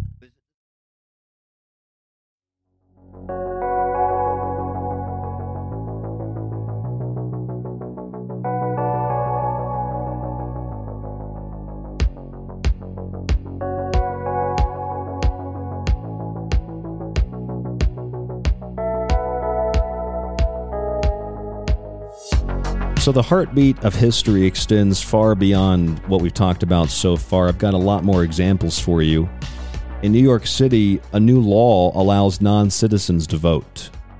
I don't know if you heard about this, but a new law in New York City is allowing non citizens to vote. They still won't be able to vote for president or members of Congress, but this sets a precedent to allow non citizens, people that do not have investments in the community, from voting. And if they do have investments, they have a job, they're here, they don't have their papers yet, get the papers, become a legal citizen, like most people who want to enjoy the freedoms and the rights in this country, they become citizens legally. They don't mooch and they don't suck up off the teat of all of the other people who do work for a living. There's a middle ground between those two political arguments. But we're not allowed to have that argument because it's considered racist or, you know, too political, etc. I find it interesting. You know, we, we, we hear so much about this. Here's a headline here Joe Biden is in favor of an exception to the filibuster for voting rights. Whatever it takes, he says. Whatever it takes. Just, just completely just void Senate procedure. Just void it. It doesn't matter. Void it. Don't listen, don't listen to the courts. Just void them. Don't listen to what the courts say. And since we can't void the courts, let's pack the courts. Joe Biden said, let's, let's reform the courts last year. What we need to reform them. Reform means pack them. Pack the courts. Just give, give, give the courts, uh, you know, 30, 40 liberal justices. You know, we can only pack them with liberals. We can only reform them with liberals because we're losing, so we need to cheat because we can't win otherwise. I know that I sound like some raging conservative. This isn't a conservative point of view as far as I'm concerned. This is a common sense point of view. I'm not a conservative. This isn't political. This is metaphysical. This is spiritual. This is soulful. This is the argument over whether or not you, as an individual, have a right to think, a right to express yourself, a right to determine what goes into your body, a right to worship the way that you see fit, a way that you determine connects you with Source with God, a goddess, or with nothing. It's about you as an individual having the free autonomy to live and be protected in those rights and views by a government that protects not only you, but all people, all people that have those same rights, who will certainly believe different things than you. And that's all how it's supposed to work. And when it doesn't work that way, it's not working that way because someone doesn't want you to think, or they want you to think the way that they want you to think, and vote the way they want you to vote, et cetera, et cetera, et cetera. Worship what they want you to worship, et cetera, et cetera, et cetera. There are playbooks, there are blueprints that are being followed to usurp these authorities and to usurp the the, the, the, the notions that, that people have, to undermine the notions that people have, even the notions, not even the ideas and the understandings, but just the notions that people have about how our government's supposed to work. I mean, it's just the brazen uh, disregard that we've seen in two years because of rabid, just literally people foaming from the mouth, rabid at the grocery stores and at businesses screaming at people, throwing things at people. For, for, for that matter, both sides. Three people do it because they don't want to wear a mask. That's top news. I get screamed at every time I go to the store because of the mask in New York. Never makes the news. And, and see, that's the thing. The media is so incredibly powerful, so incredibly powerful. And if you go to like the CDC's website, for example. You can pull it up right now. Go to the CDC's website. It says on the CDC's website, for example, 5% of the deaths attributed to COVID 19 were the only cause mentioned on the death certificate. Just 5% of the deaths. It was 6% of the deaths. Now it's 5% of the deaths. For deaths with conditions or causes in addition to COVID 19, on average, there were 4.0 additional conditions or causes per death. Before, it was 2.9. 2.9 additional conditions, comorbidities, as they call them. The CDC, the mainstream media, etc., they have denied their own data and denied this reality because it completely obliterates the narrative. And being eh, you know not being able to deny it sometimes they'll say that's out of context. Well really it's it's updated as of January 9th 2022 I'm looking at it right now. I just posted it in the chat room. And if you look at what the CDC says 5% of the people who have died so they keep saying 800 and something thousand close to millions a million or something have died and Okay, well, 5% of them died of COVID, according to the CDC. The other 95% died of at least 2.9, but they're saying now four additional conditions per cause of death. And that's why they're saying cases don't matter as much because more people are apparently testing positive with COVID, despite the fact that we have vaccines, right? So now it's not about testing numbers, it's about hospitalizations, but then hospitalization numbers are also down so, where is the pandemic? Where are the diseases? Where is the consistency in the reporting? According to the CDC director, Rochelle Walensky, she was asked by Bret Baier an anchor on Fox News. How many of the 836,000 deaths in the United States linked to COVID are from COVID, or how many are with COVID, but they had other comorbidities? Do you have that breakdown? That is a question. This was published on January 9th, 2022. Same day the CDC actually updated these, these statistics on their website. That question is a question that we've asked here on this show for for about a year and a half now. It's been in my book, The Technological Elixir, for about a year now. In Australia, they've made it very clear there's a difference between people who die with and people who die of. The response from Rochelle Walensky was yes, of course. With Omicron, we're following that very carefully. Our death registry takes a few weeks to collect, and Omicron has been with us for just a few weeks, but those data will be forthcoming. Didn't answer the question. But Rochelle Walensky said something else that was really powerful on ABC's Good Morning America, something that the mainstream media now is fighting against and amongst themselves over. She said this The overwhelming number of deaths, over 75%, occurred in people who had at least four comorbidities. So, really, these are people who were unwell to begin with. And yes, really encouraging news in the context of Omicron are two things here that are interesting to me. Number one, according to the Washington Post, this is a quote outrage followed after she made this statement. Many deemed the CDC director callous, prompting a hashtag. My disabled life is worthy. I don't know what the fuck that means. But the CDC director was under fire because she said most of the people who died died from other things. And rather than people becoming enraged and maybe making a hashtag, all this is made up, all this is statistical context that matters more than anything else. Instead of, instead of recognizing, hey, they've been lying to you by distorting reality, no, my disabled life is worthy. What are you talking about? What does that have to do with anything? This woman just said that most of the people that died died from other things. But they won't come right out and say that because they're. I'm trying to think of an appropriate word. They won't come out and say it directly because they're paid, because they're scared, because they've got a script, because they're they're wusses they're pussies? What, what is it? What's the reason why? What, what smoking man is standing behind you telling you what you can and can't say? Is that the reason why?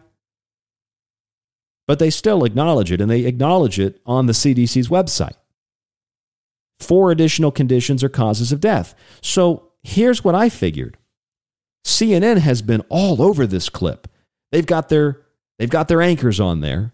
Their white liberal woman and their black man because they care so much about minorities. And they put them on the screen and they start telling you this that the context of the statement was lacking, which is baffling to me how CNN can can make any judgment about context when they whiten the images of black criminals when they take people like Joe Rogan and make him look sick when he isn't sick to say that he got sick, you know, or imply he got sick from taking things that weren't FDA approved, they're going to make a judgment. Cut them out of The comments made by CDC Chief uh, Dr. Rochelle Walensky about the role of comorbidities in COVID 19 deaths. Turns out, though, those were crucially important seconds in terms of context. So let's listen to the Walensky the sound. smiling, uh, first, the edited arrogant, pompous witch next to this guy. This new study showing just how well vaccines are working to prevent severe illness. Given that, is it time to start rethinking how we're living with this virus, that it's potentially here to stay? The overwhelming number of deaths, over 75%, occurred in people who had at least four comorbidities. So, really, these are uh, people who were unwell to begin with. And yes, really encouraging news in the context of Omicron. This um, means not only just to get your primary series, but to get your booster series. Um, and yes, we're, we're really encouraged um, by these results. Okay, so that poorly edited clip created this tidal wave of misinformation. So they're saying that the clip from ABC was edited. It's missing a few seconds. It's missing context as per the question and the answer. Now, according to this CNN video that I'm playing right now, it would appear as if ABC had actually edited the clip. But I'm not so sure about that. Let's keep listening.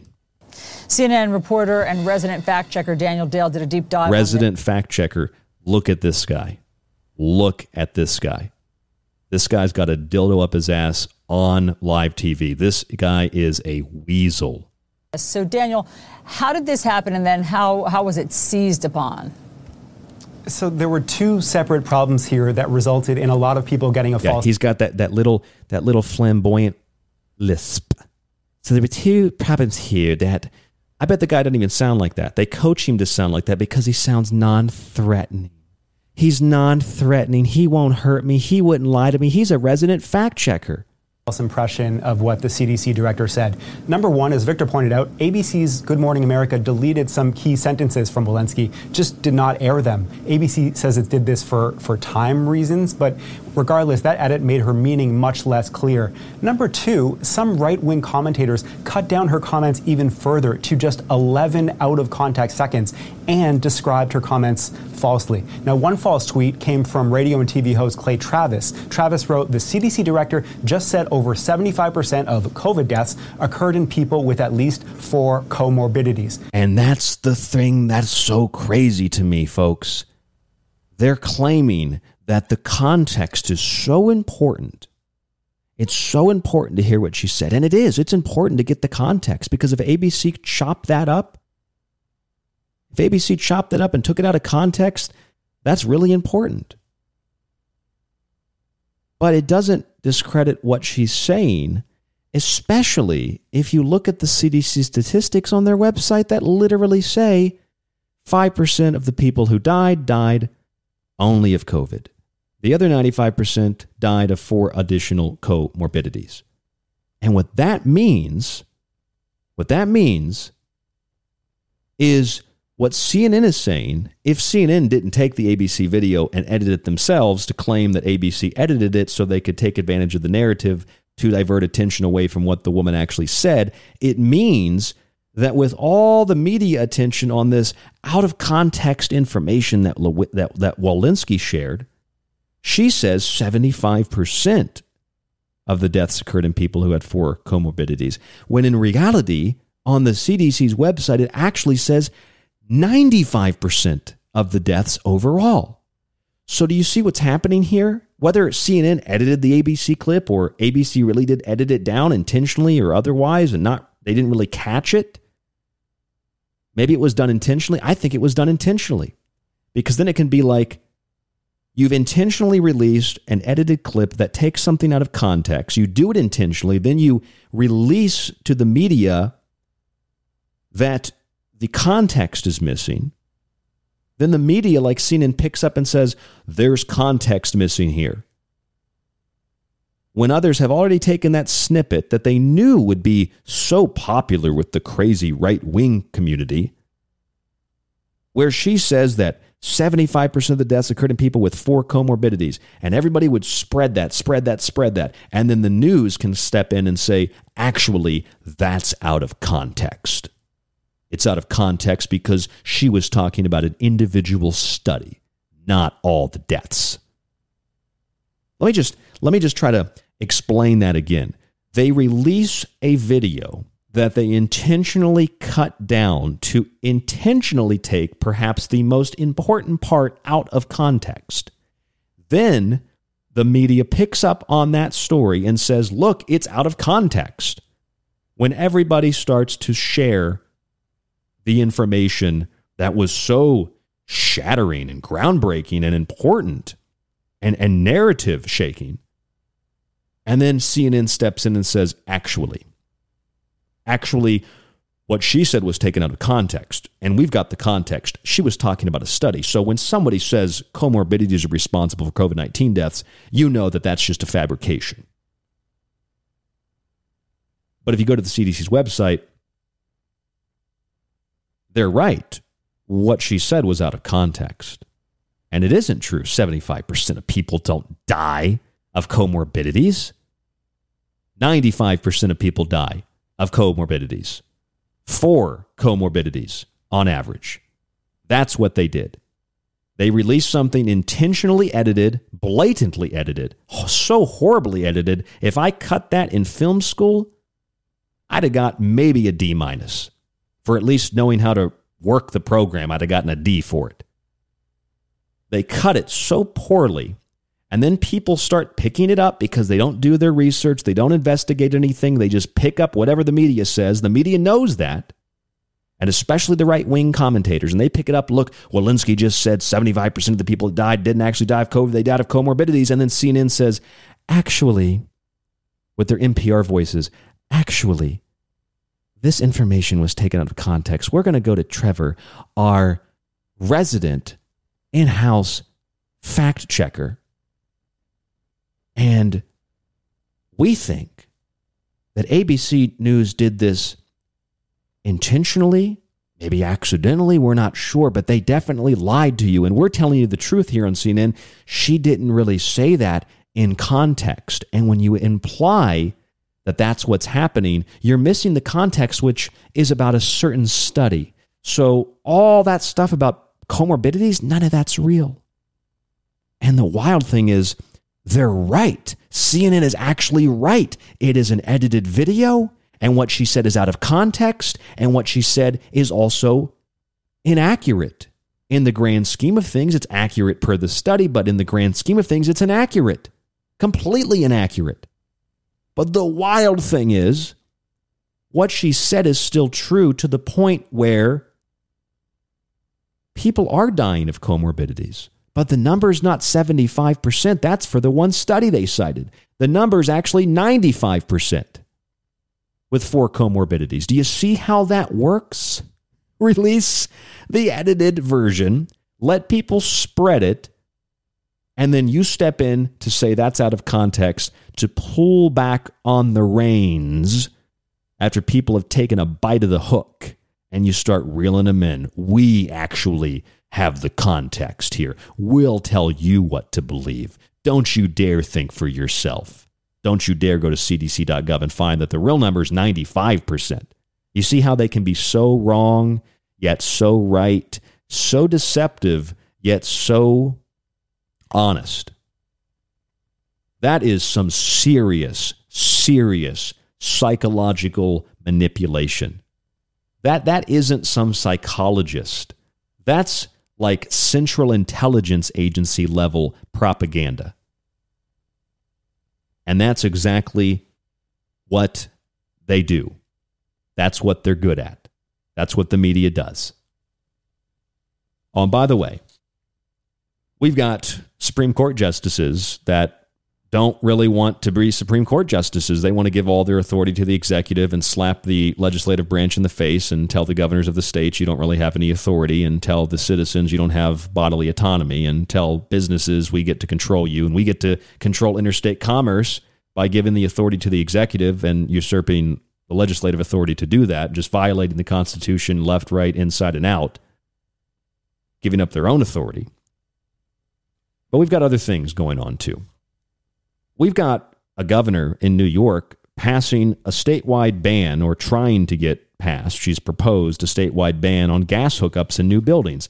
Might sound like a one off, might sound like a random story, but apparently in California, hose pipes have been banned.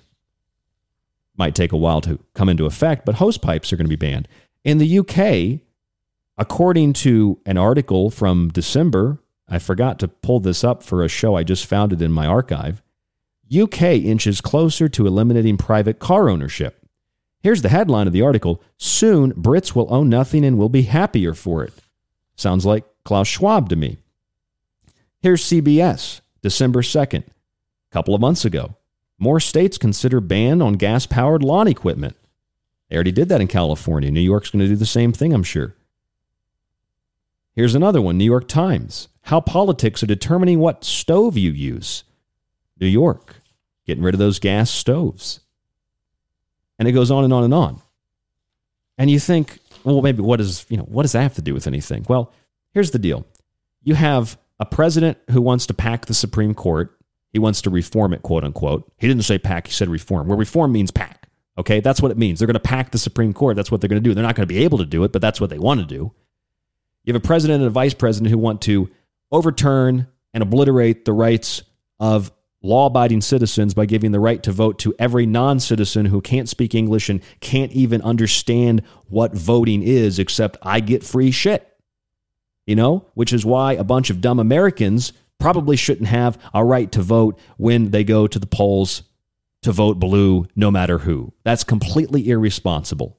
And there are plenty of people that don't speak English that are illegals that I'd rather have voting if they want to get on the path to citizenship and they want to learn the language and they want to be part of the community. So it goes both ways. There's a whole bunch of people that probably shouldn't be voting. Don't you think voting is a human right? No. Voting is a civil liberty, it is a civil duty. It is not something that everybody should be afforded because some people don't have any investment in the community, including people that live in the community. So, no. So, while you have a president and a vice president who want to do that, including packing the court, and you have a Supreme Court, a few justices that just want to give all the authority away and say, we don't have the authority to decide. This should be left up to health experts. No, you are the only people that have the authority to decide because you're the, the Supreme Court. You decide what is constitutional. What are you talking about? This is up to, to doctors to decide. No, it's up to you to decide. You, you're, you're the judicial branch. What are you talking about? So while all that's going on, you've got states that are just left and right banning this, banning that, banning this, banning that. You don't think that maybe, maybe, just maybe, there is a slight heartbeat to history here.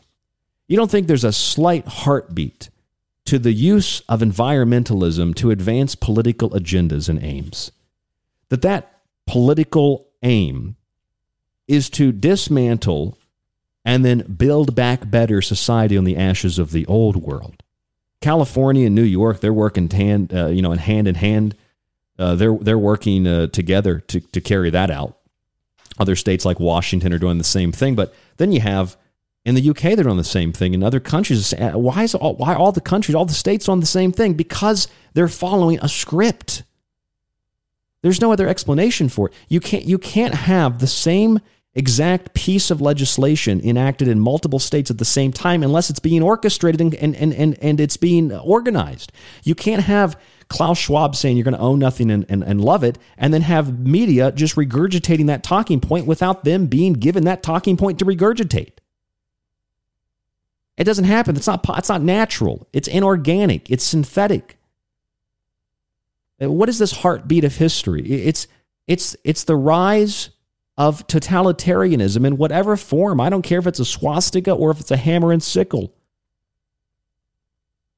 And, and it's it's it's a possessive ideology that is using in the U.S. one political party uh, to to the absurd, to the point of psychosis, mass hysteria, psychological oligarchy, where even Supreme Court justices are affected by it. You know, where you have white liberal women that attack black conservative lawyers who should have been the governor of California because they're black and conservative, and she attacks them, attacks him with the gorilla mask. Or you have intelligent black ladies like Candace Owens who can't get a COVID test because she's black and conservative. And it's like, where's the last time we saw and heard something like that? I'm, I'm pretty sure you all know. And again, the thing is, I'm not a conservative. I feel a lot more conservative today than I did last week and the month before that because conservatism seems to be the only political party left in the United States that has, uh, you know, any kind of slight common sense. But I don't mean like the GOP. I mean just basic conservative politics because I don't know where the liberal politics are anymore. They're gone. And I'm reduced down to making a decision for my life based on things that, you know, when other people are assaulting me, I realize, well, it's like my property and my my possessions and my health and what I put in my body and what I read and what I can think and what I can access information wise and, and health wise and who I can communicate with and what I can worship and what I can believe in. And when we just reduce it down to those things, you start to realize real quick, as a lot of people have over the last two years, when people are trying to take those things away, they can call it liberal, they can call it progressive, they can call it whatever they want. They're authoritarian control freaks. They're psychopaths that want to control other people in the name of freedom for some, in the name of equality for all, just not for you, in the name of justice and equity. Anyone who gives up their power and their freedom for the perception of security or the perception of health doesn't even deserve those things that they gave up. And that's kind of the ironic and sad thing about it, unfortunately. That's why we have to inform people. It ain't about politics. It's more about that age old battle of good and evil, of those that want to control and those that want to allow others to make decisions for themselves. It is the heartbeat of history. And for those of you who can see it, those of you who can hear it, and those of you who can feel it, you know exactly what I'm talking about. For those of you who can't, it's time to crack open a history book and start reading about that Adolf Hitler man that people hate so much, but don't actually know what he did or what he said. Start reading about that Joseph Stalin. Start reading about that Joseph Mengele. Dr. Fauci is a modern day Joseph Mengele. All those puppy dogs, all those black kids they killed, saying you can get AIDS from being in the room with a gay guy, you know, doing his little uh, homosexual uh, party experiments. I put the I put the I put the leeches on the dogs, and then they, they eat the skin off the dogs, and I I like it, you know. And then we kill the black kids with the drugs and get your vaccine. I, I can't believe that guy has not been put in handcuffs yet. The, the, Congress has to do something about that guy. That guy is more of a threat than COVID 19. He is the threat. He is the virus. People like that. Petty tyrants, as Rand Paul calls them. Court system still works. The republic still stands. The question is will you stand with the republic and will you stand in opposition to the heartbeat of tyranny throughout history that is beating ever more steadily as the golem arises out of the ground, ready to wreak havoc. I'm Ryan Gable. This is The Secret Teachings. Thank you all for tuning in this evening, this morning, this afternoon, whenever you're listening. I really hope that you enjoyed the broadcast. This Rochelle Walensky thing is just such an incredible thing to, to recognize that release a an edited video, then take control of the video when people start spreading the information and then use that to discredit the information when what they were saying was it's kind of true, but the, the, the point is it's not 75%, it's 95% of people that died died of comorbidities. And it says that on the CDC website, updated uh, just five days ago. If you want to support the show, subscribe to the archive at thesecretteachings.info. You'll get access to all the shows, the montages, the digital books as well. Or you can buy a copy of one of the books. Some people choose to donate. If you have the ability to do that, I'm so grateful for it. Thank you so much. Email us rdgable at yahoo.com. Stay safe, stay informed, stay healthy, and we'll talk to you on the next broadcast. Time's up.